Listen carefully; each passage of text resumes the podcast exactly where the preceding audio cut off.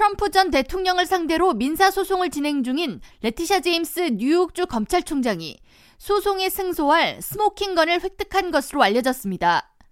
미 주요 매체 중 하나인 뉴스위크는 23일 도널드 트럼프 전 대통령이 은행 대출을 쉽게 받기 위해 재무제표를 부풀려 보고했다는 혐의로 민사소송을 제기한 레티샤 제임스 뉴욕주 검찰총장은 트럼프의 혐의를 입증할 결정적 증거, 즉 smoking gun을 획득했으며 매체는 이를 뉴욕에서 12년 이상 검사로 활동한 조 갈리나로부터 전해받고 보도했습니다. 조 갈리나 검사는 전날 트럼프 전 대통령의 조카 메리 트럼프와의 유튜브 라이브 방송에서 트럼프 전 대통령은 법적인 위기에 처해 있으며 거기에서 벗어날 방법이 없다고 분석하며 결국 감옥에 가게 될 것이라고 예측했습니다. 레티샤 제임스 검찰총장은 트럼프 전 대통령이 지난 2011년부터 10년 이상 자신의 저택과 빌딩, 골프장 등의 자산 가치를 부풀려 보고했다면서 지난 9월 뉴욕주 법원에 민사소송을 제기했으며 이달 6일 열린 맨해튼 지방법원에서 트럼프 전 대통령은 내가 한 일은 회계사들이 재무제표를 작성하는 데 필요한 것을 주도록 사람들에게 지시한 것 뿐이고 이를 승인한 것이라고 설명했습니다.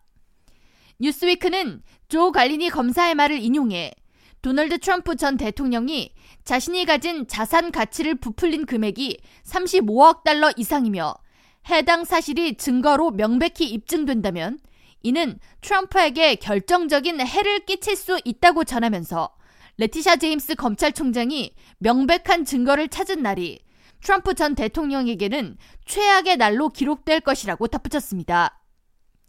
한편 2024 미 대선을 앞두고 22일에 발표된 바이든 대통령과 트럼프 전 대통령의 양자 구도에서 두 후보 간의 지지율 격차는 더 벌어졌습니다.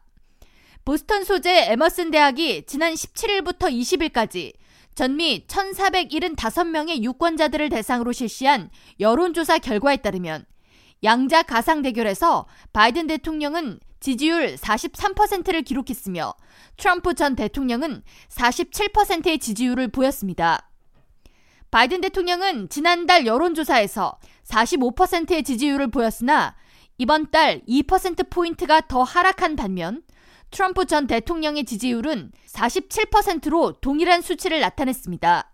다른 대선 후보까지 포함한 다자 가상 대결에서 바이든 대통령은 36%, 트럼프 전 대통령은 42%를 기록했으며 무소속의 로버트 케네디 주니어 후보는 7%, 무소속 코넬 웨스트와 녹색당 질 스타인 후보는 각각 1%의 지지율을 기록했습니다. K라디오 전영숙입니다.